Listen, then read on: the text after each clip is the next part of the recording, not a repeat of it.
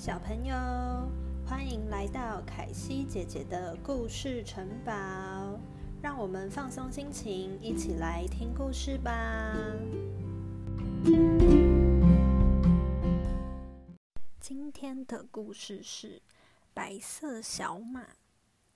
从前，从前有一只白色小马，住在一个永远都是白天的国家。它的兄弟姐妹、亲朋好友。全部都是黑色的骏马，每只都很高挑英挺，阳光下毛色又黑，闪闪发亮。相较之下，白色小马在大太阳下显得格外不起眼。整个家族的成员都无法理解，为什么白色小马是白色的，不是跟他们一样是帅气的黑色。大家都会在白色小马面前不断炫耀自己的毛色，嘲笑白色小马。只有妈妈总是会温柔的说：“白色没有不好啊，只是代表你很特别。”但小马还是觉得好沮丧。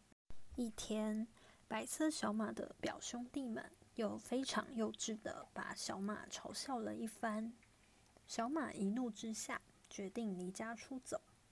留了一封信，跟妈妈说他要去远处散散心，要妈妈不要担心他。小马穿过了一座又一座的高山，跨越了一条又一条的河流，饿了就摘果子吃，累了就在森林里睡下。有一天，小马走到一片广阔无际的海边，突然发现。每天高高挂在天空上的太阳，怎么开始往下掉了？而且颜色越变越红，渐渐的消失在海平面的那端。小马惊慌失措，立刻找了个洞穴躲了起来。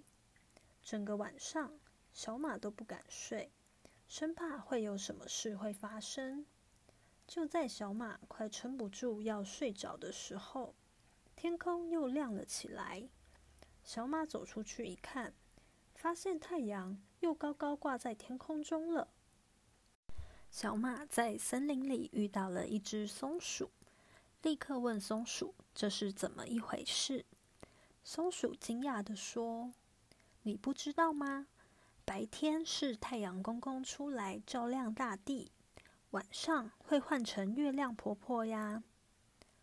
晚上。”小马小心翼翼的探出头来，果然看到月亮静静的挂在空中，月光洒在树叶上，好漂亮。小马立刻不害怕了，慢慢的走在森林里散步。走着走着，有几只小鸟飞了过来，叽叽喳喳对小马说：“你好漂亮呀，你的毛色在月光下闪闪发光呢。”小马困惑地说：“才没有呢，在我的家乡，大家都嫌我的毛色很丑。”小鸟们热情地把小马带到了小溪边，又说：“真的，不信你自己看。”小马疑惑地看了一眼自己的倒影，立刻被震慑住了。水里的这只马是自己吗？月光下，白色的毛亮闪闪的。微风吹来，像银线一样在飘逸。这是小马在家乡那里从来没看过的自己。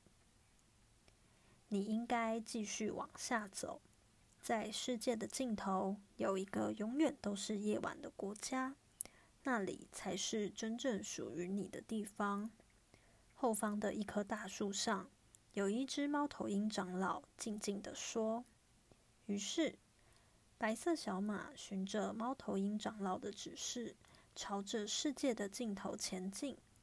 不知道走了多久，走到小马的脚都磨破皮了，终于来到了永夜国。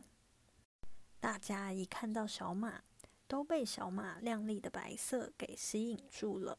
你一言我一语的称赞着小马，说：“从来没有看过这么美丽的动物。”热情的邀请小马住下来，不要离开了。就这样，小马找到了属于自己的地方，也终于相信妈妈说的，它很特别。